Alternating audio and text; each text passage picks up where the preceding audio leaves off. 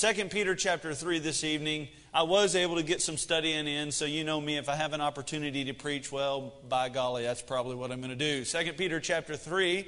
We continue our series. We took a break from it for a few weeks. I guess uh, last week we preached the charge to Brother Sean, Brother Brian, and Brother James, and just spending some time around those men. It didn't work, so we'll see how that goes uh, in the future.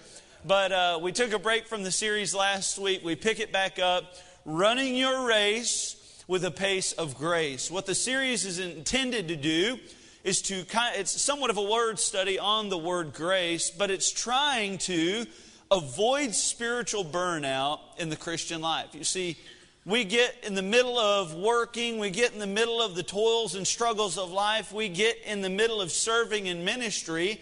And what I found is when I began to do those things in my own strength, I get worn down. But when I do it in God's strength, and God says He has strength for every Christian that wants His strength, uh, if, if we'll do it in God's strength, we'll find that we'll never wear down. We're able to go much longer than we thought possible. We're able to do much more than we thought possible. And so the, the series is intended to help us understand the importance of grace in the Christian's daily life. It's not just something that we taste of at salvation and abandon there, but it's active in our sanctification, and that's what we're trying to learn about. So 2 Peter chapter 3 this evening, just two verses. Uh, we'll read verse number 17. The Bible says, Ye therefore, beloved, seeing ye know these things before,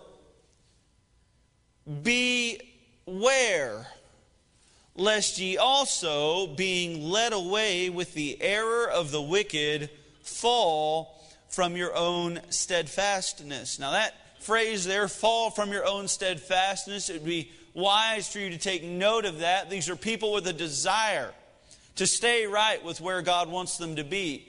Unless you fall from your own steadfastness. What I envision this Christian as being is a Christian who's trying to do right, wanting to live right. And Peter's encouragement here is you beware. So that you, in all the best intentions and plans that you have, don't fall like some other folks we've spoken about earlier in the chapter.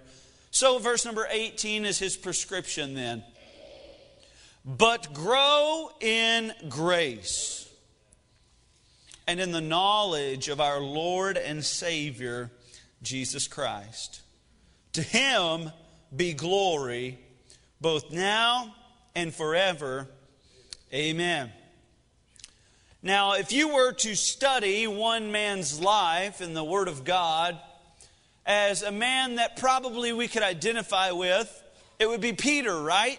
I know at least that's the disciple that I identify with the most.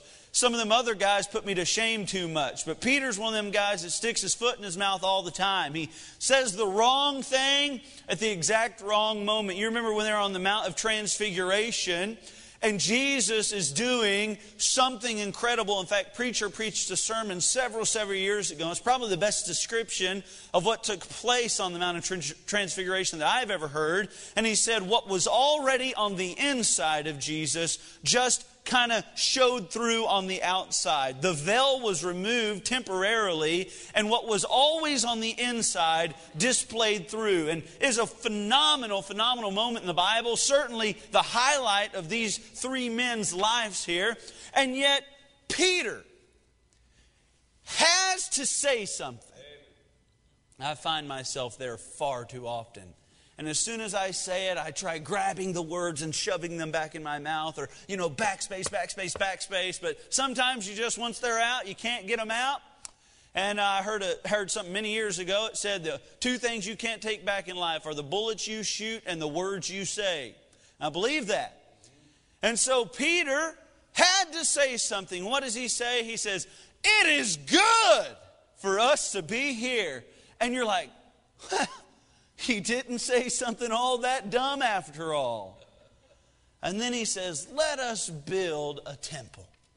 Well, good. That's maybe an admirable thing. To Moses, what? Stop now, Peter. And Elias, no, Peter, no. And finally, he gets to Jesus. And, and God the Father corrects the entire situation. He says, Lest you be confused, the only one here worthy of anything is Jesus, my son. So it's kind of a unique story, but I identify with Peter. Peter's life, quite like I would say a lot of ours are, is very up and down. He's the epitome of a guy that had extreme highs and extreme lows. I think you could even characterize Peter's life into kind of three separate categories. Number one, of extreme faith. Peter displayed moments of faith that surpassed any of his peers. You remember the time when, when Jesus was asking the disciples, Who do men say that I am? And, and they said, Well, some say you're Moses, the others say you're Elias, some say you're just a prophet.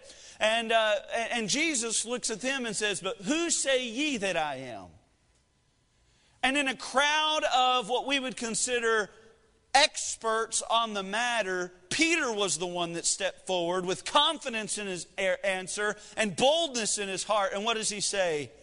Thou art Christ, the Son of the living God. And you see, Peter's life at times was characterized by moments of extreme faith. But didn't he have times where his life was characterized by just moments of fear? You remember when he was the only one that had the courage to step out of the boat?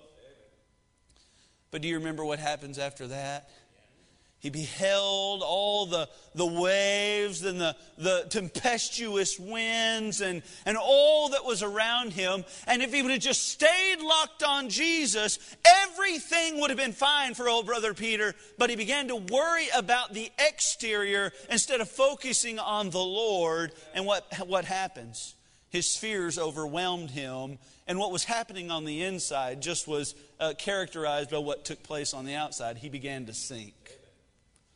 You see, he had moments of extreme faith. He also had moments of fear.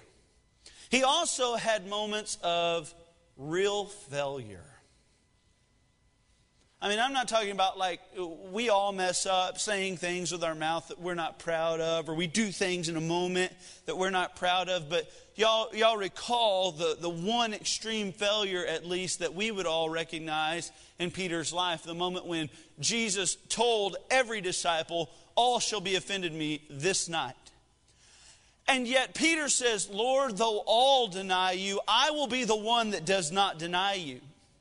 Peter, with the best of intentions, set out to honor God with everything that he could. And yet, when rubber met the road, he found himself warming by a fire. And the Bible says, maidens. Not big, strong, brawny men that could actually do something to Peter, just maidens said, Hey, you were with Jesus, weren't you? And what happens? Peter's failure begins to take place as he denies the Lord three times. Denies the Lord. No, I've not been with him. And then the Bible even says that he began to use speech that didn't really uh, uh, uh, uh, uh characterize him with Jesus. He began to use rough speech. He began to curse. Why? So that he could separate himself from the Lord. He had moments of great faith, he had moments of real failure, he also had moments of fear. If, if there's one person in all the Bible that would be a great character study on the evolution, and I know we don't like to use that word in Christianity, right? But, but the evolution, or maybe a better word, the transformation that grace has in the Christian's life. Because you see, the same man that denied the Lord on this occasion is also the same man in Acts chapter 2 that stands up with a heart completely full of the Holy Ghost and preaches one of the most powerful sermons in all the Word of God. And we find as the New Testament begins to roll on that Peter is as instrumental in the New Testament local church as even the Apostle Paul. You see, Peter was a case study on the growth of grace in the Christian's life. He's a good guy to ask about this idea of growing in grace. I'll never forget it was many years ago that me and my family, or my family and me, I think is the right way to say that. One of you English ladies can correct me later if you want.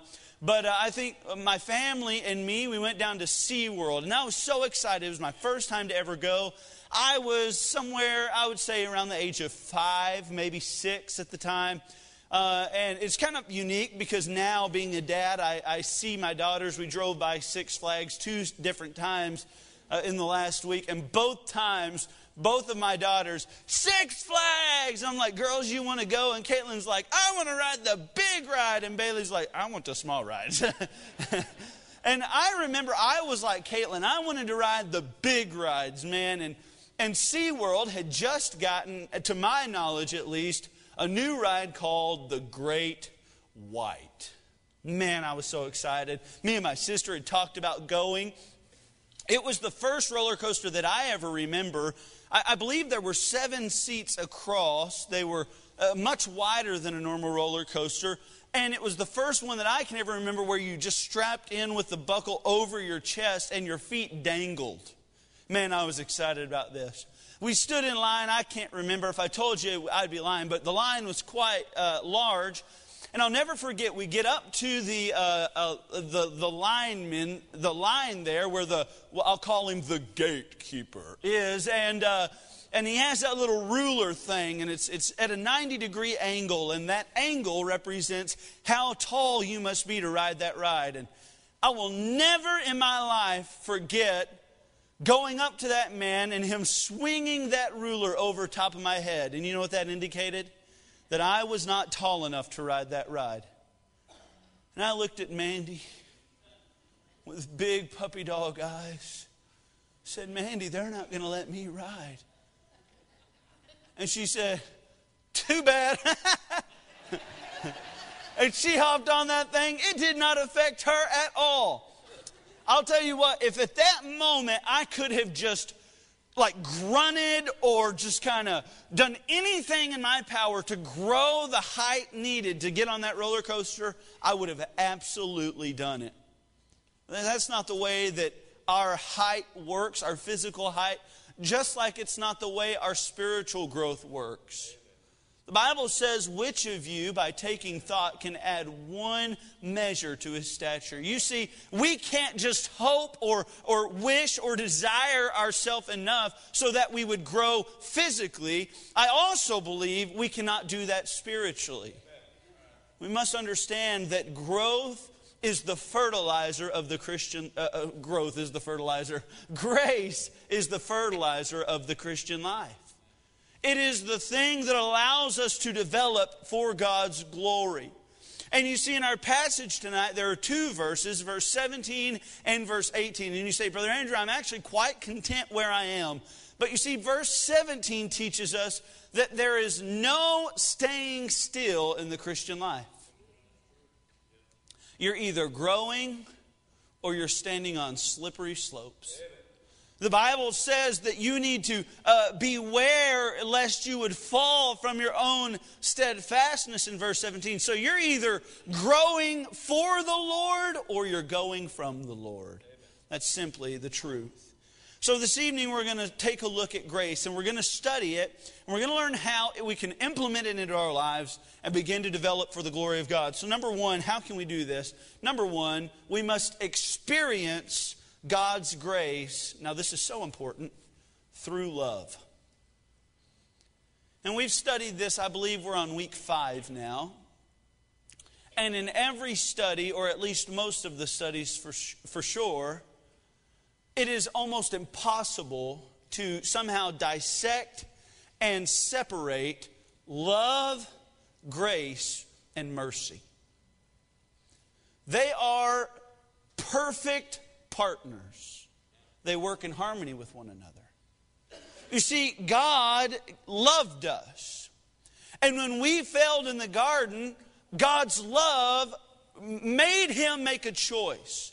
His love then inspired his mercy or his willingness to get involved in the situation and intervene. You see, mercy is withholding punishment that is deserved. And so, God, in his righteous and holy standards, Er, he was well in the right to punish us, but his love inspired his mercy to get involved, and his grace was the answer that his mercy was begging for. You see, grace is giving something that is not deserved. He with, withdrew our punishment and deposited a blessing from heaven. Jesus Christ, the Son of Man, come down to die on the cross for our sins so that we could have a home in heaven. We deserved none of that.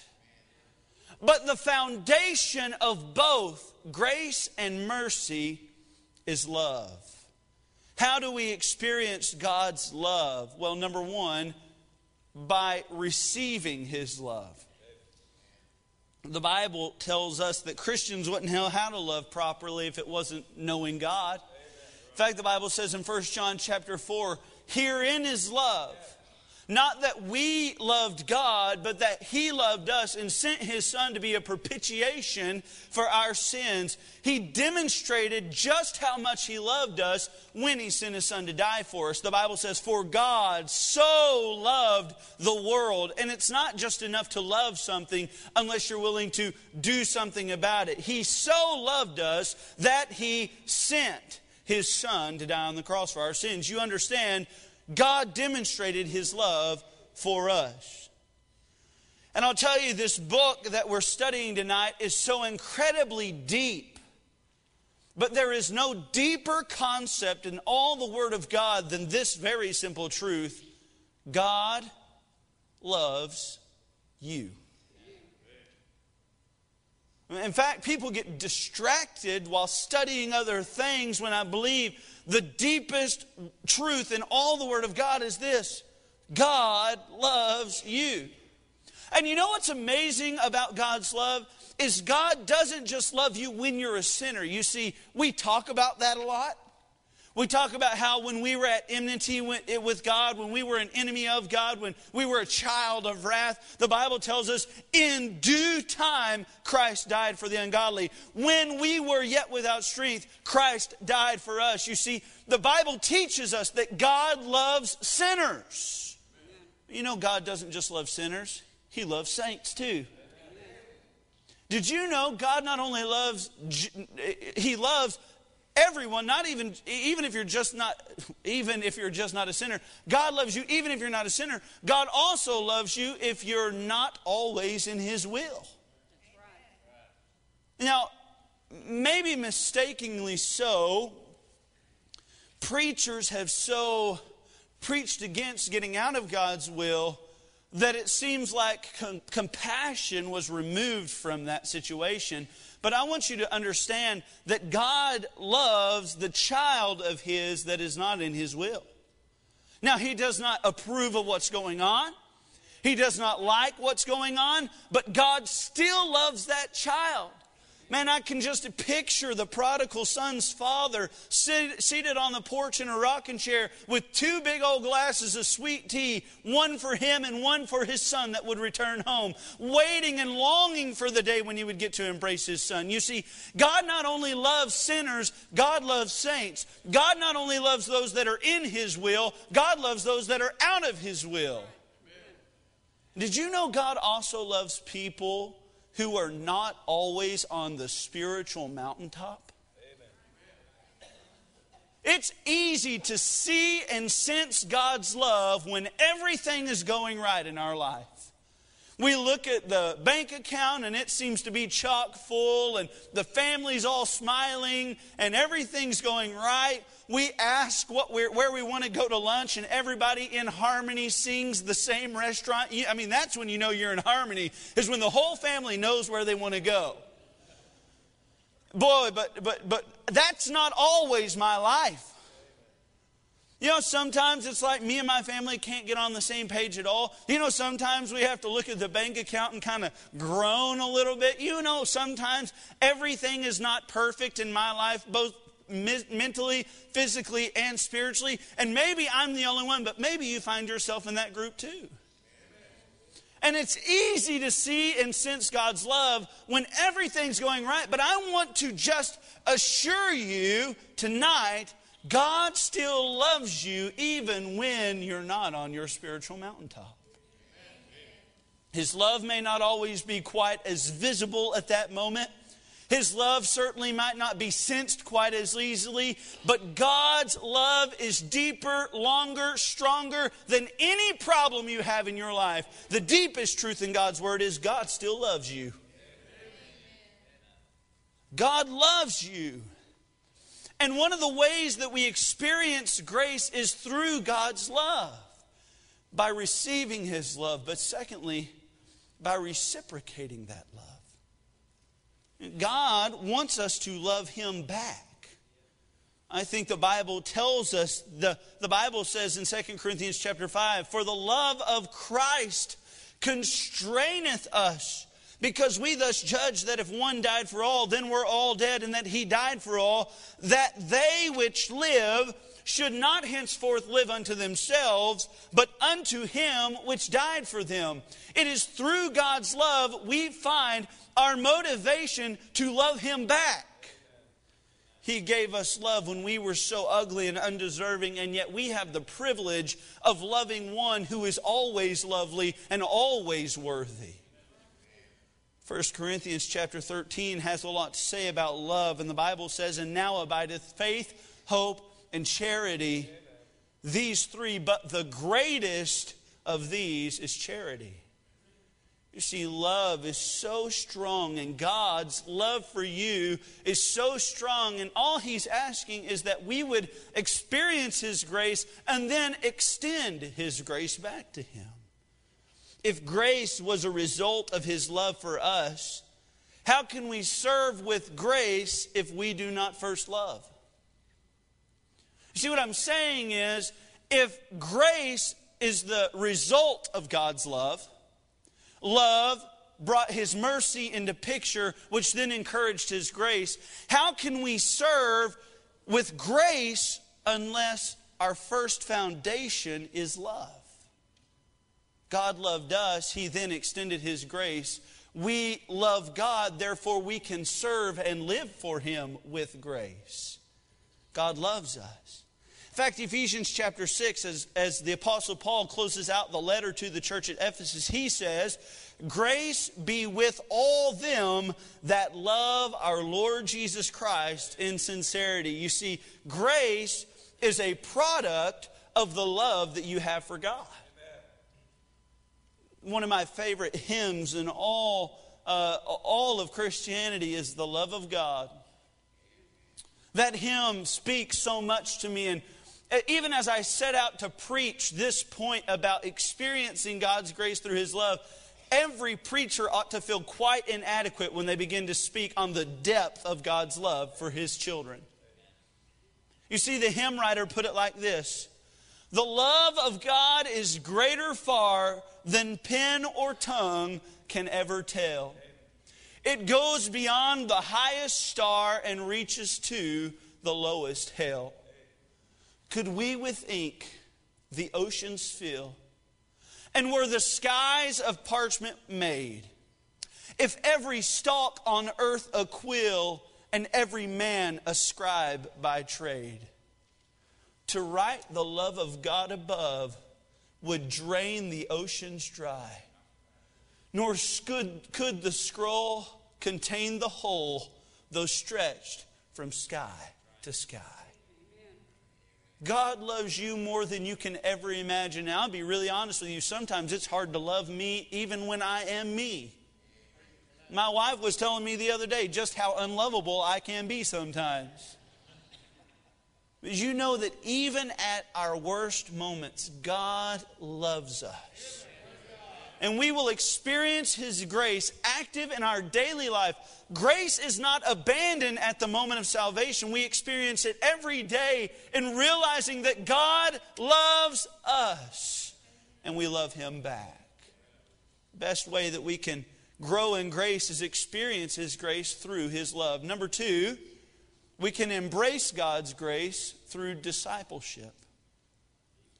We can embrace God's grace through discipleship. You see verse number 17 uh, or verse 18, but grow in grace and, and and I hope you'll understand this. The Bible says, "And in the knowledge of our Lord and Savior Jesus Christ." it is not enough to just learn about salvation and then try to use that as the foundation of your Christian life and, and, and learn nothing else. You see, if all you have is a foundation, you have no structure. And, and, and, Peter here is writing and he says, the foundation of the Christian's life is love. The foundation of the Christian life is grace, for that's where our salvation starts. But the Bible then goes on to say, and grow in grace and in the knowledge of your master. Learn about Jesus more and more each day. John chapter 13 through 17 is actually all the same sermon preached by Jesus. It is the sermon in the upper room preached to just a select handful of disciples. And in that sermon in John 14, verse 15, the Bible says, If ye love me, do y'all know the rest of the verse? Keep my commandments. It's pretty simple. The master just requests obedience. And he goes on to say in verse 21 He that hath my commandments and keepeth them, he it is that loveth me. well, now we're getting back to point one, aren't we? Love is displayed in obedience. If you have God's commandments and keep them, it shows that you love God. And then the Bible goes on to say, And he that loveth me shall be loved of my Father, and I will love him and will manifest myself to him. Now, don't miss this. Verse 18 says, But grow in grace and in the what? Knowledge of our Lord and Savior Jesus Christ. So if we want to grow in knowledge and if we want to go, grow in God's grace, the Bible in John 14 tells us that we can do that and Jesus will directly have his hand in that. He will manifest himself to us. How? If we know God's will, his commandments, and do God's will, obeying. We like to doctor it up and we like to write books and we like to preach really long sermons and we like to we like to have conferences and retreats and charges and surrenders. We like to have all these things but it's actually quite simple. God expects his children to love him and live for him. The master doesn't expect understanding. He only expects submission and obedience. I could remind you of a few of the greatest movies ever made. I, I, do my very best to avoid using movies as sermon illustrations because I don't know what your stance on movies is and uh, I don't want to offend anybody. But these two movies, I think, in particular, so perfectly illustrate this point that I, I have to use them, okay? The two movies are as follows Rocky Amen. Can we all agree that that's a decent little little film? And then The Karate Kid. Okay, both of these films obviously, well, I can't say obviously because I watched the clips today and and The Karate Kid, I did not remember some of that and there. So Amen. Thank you for having a guardian angel on the TV as I was growing up. I appreciate that. YouTube was not quite so spiritual. Amen. But, but what's unique about these movies is at each point, the, the, the fighters, both Rocky and the Karate Kid, have unique training experiences. You see, the trainer for the Karate Kid has him in the driveway cleaning his car.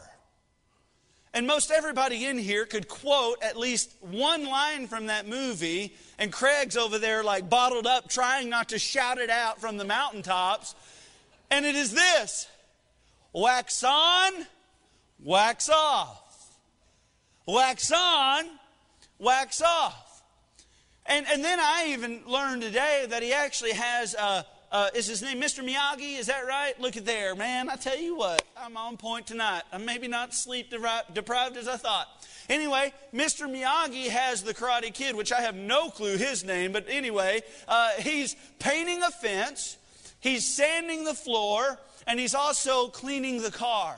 And at one point, it all boils over as Mr. Miyagi comes home from fishing one day, and the karate kid sees Mr. Miyagi coming from fishing. He's like, What are you doing? I've been home working all day, and you're coming back from fishing, and he quits. And Mr. Miyagi calls the karate kid back. And he begins to explain why he was doing what he was doing. You see, Mr. Miyagi looks at him and says, Show me sanding the floor. So the karate kid gets down, and Mr. Miyagi says, No, stand up. And the kid begins to sand the floor. And then the, uh, Mr. Miyagi says, Now wash the car. And, and, and, the karate kid gets down again. Mr. Miyagi says, No, you stand up. And, and, and what it is, is Mr. Miyagi was teaching him defense as he was waxing the car and sanding the floor and painting the fence. With Rocky, I have no clue his trainer's name, which, Craig, I'm sure you could help me with that. But, but the, the trainer's an older man with a lot of experience in the boxing arena, and he's trained many boxers, but he's helping Rocky out. And one day, the, the, the, the coach, if you will, comes to Rocky and he's got a chicken under his arm. And they're in this back alley, deserted. There's no trash cans, there's no obstacles, there's no people, just him and Rocky. And he looks at Rocky and he says, You're going to catch this chicken. And Rocky says, I'm a fighter, not a farmer. He says, You catch this chicken. He lets the chicken go. Rocky runs around for a little bit, and I love this. This might be my favorite line of the whole movie. Rocky takes a break after about 25, 30 seconds of chasing this chicken. He puts his hand on the wall and he says, I feel like a Kentucky fried idiot. it's a good line. You see, what the trainer was doing was trying to increase Rocky's agility, his speed. And he said, if you can catch this chicken, you can catch grease lightning. That's what the tra- trainer says. In both cases, neither person understood the methods of the master. The master doesn't want you always to know his method. In discipleship, it may be as simple as just knowing what God wants you to do and doing it without asking question. Understanding that a sovereign God might have something in the works for you. Understanding that a God that can see tomorrow like it is today might see where you're going and might be preparing you today for that destination. But if we're going to know about our God, if we're going to submit in this area of discipleship and grow in grace through discipleship, we'll have to do it in two ways. Number one, a choice of contents. A choice of contents. You see, Colossians chapter 3, verse 16 says, Let the word of Christ dwell in you richly in all wisdom teaching and admonishing one another in psalms and hymns and spiritual songs. And then it goes on to say this singing with grace in your hearts to the Lord.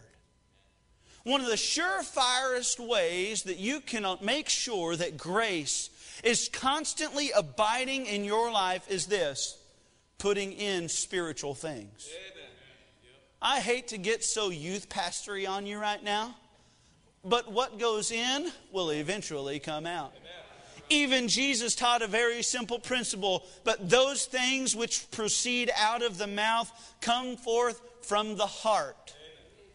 A lot of Christians have no idea what it is to daily live on grace because they're daily living on trash.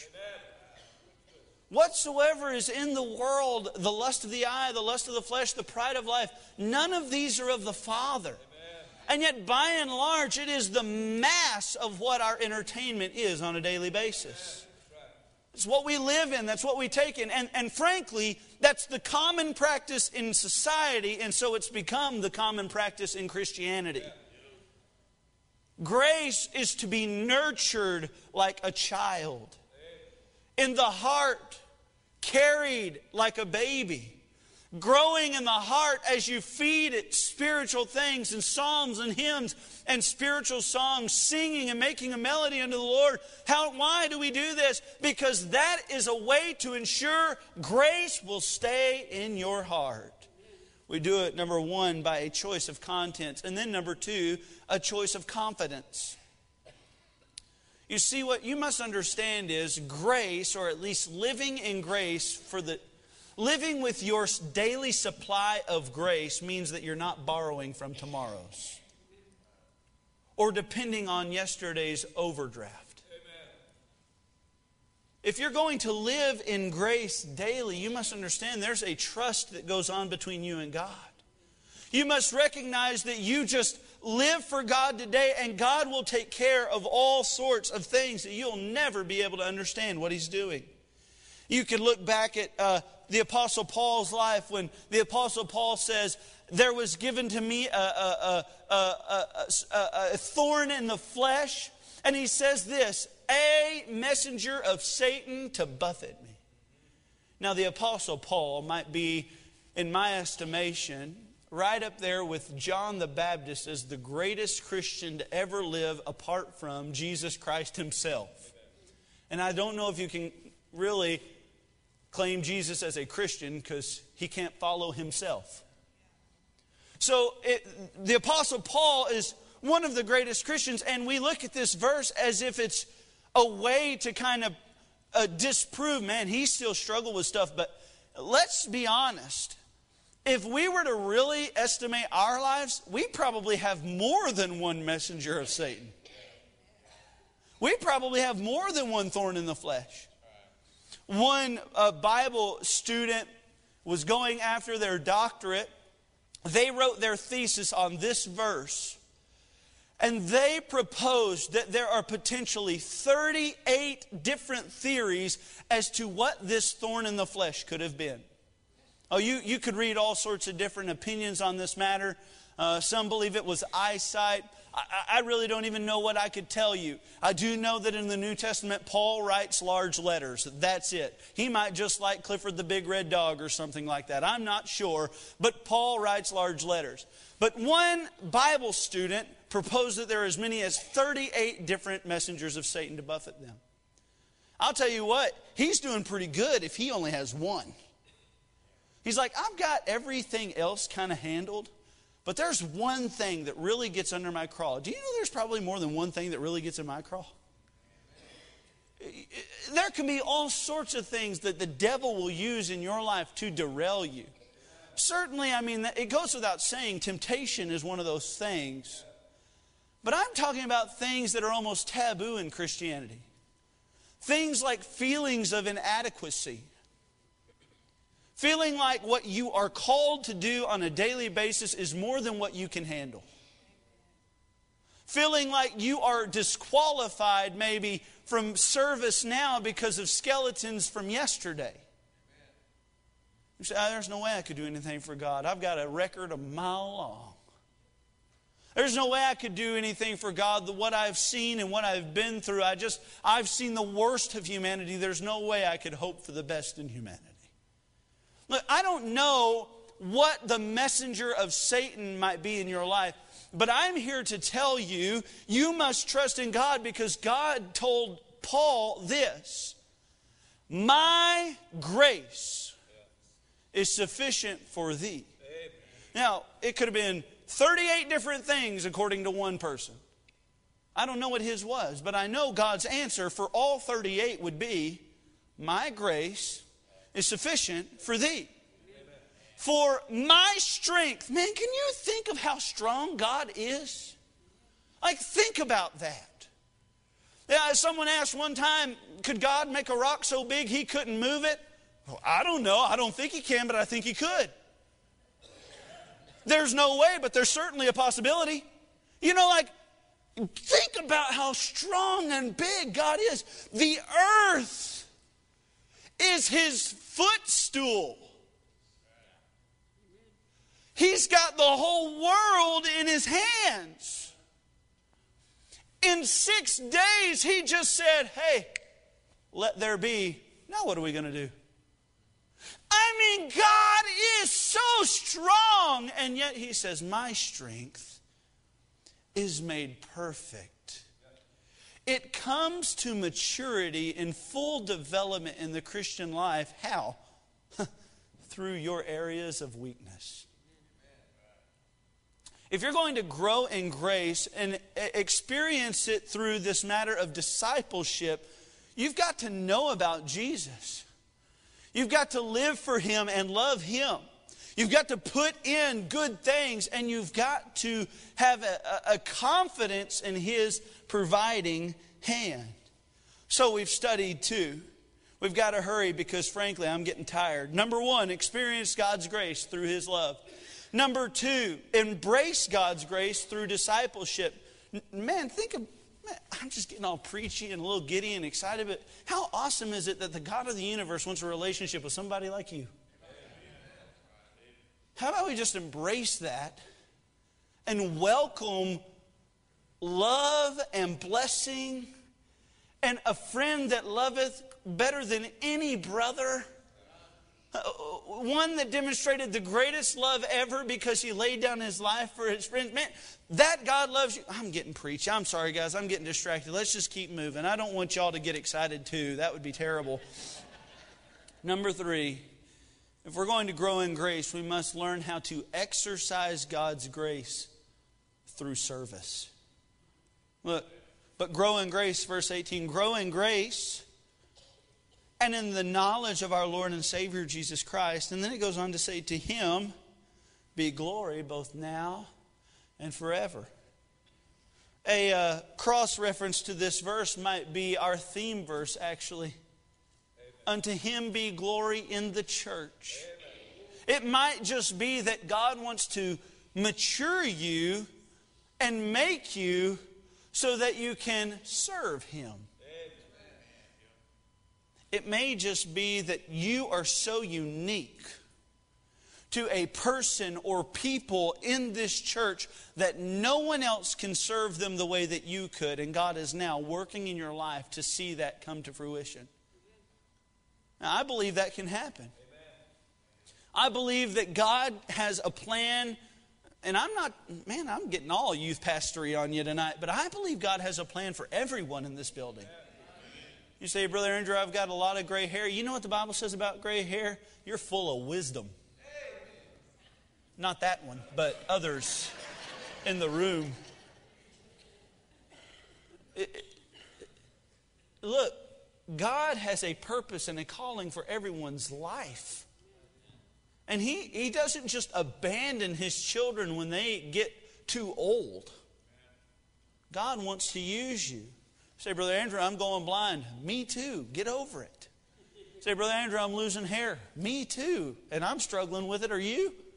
You see, God still has a plan regardless of what age of life or what stage of life you're at. So how are we going to exercise God's grace through service? Well, John 1:14 tells us, and we studied this week 1, didn't we? This was our verse that we studied. And the word became flesh and dwelt among us, and we beheld his glory as the only begotten of the Father, full of what's the next word? Grace and truth. Week 1 we studied this, the face of grace. Paul, uh, uh, uh, or, uh, Paul, the Apostle John looks up as he's baptizing converts, and he sees on the bank there, he looks and sees Jesus, and it is all he can do to contain himself, and he says, Behold the Lamb of God, which taketh away the sins of the world. He saw the very face of grace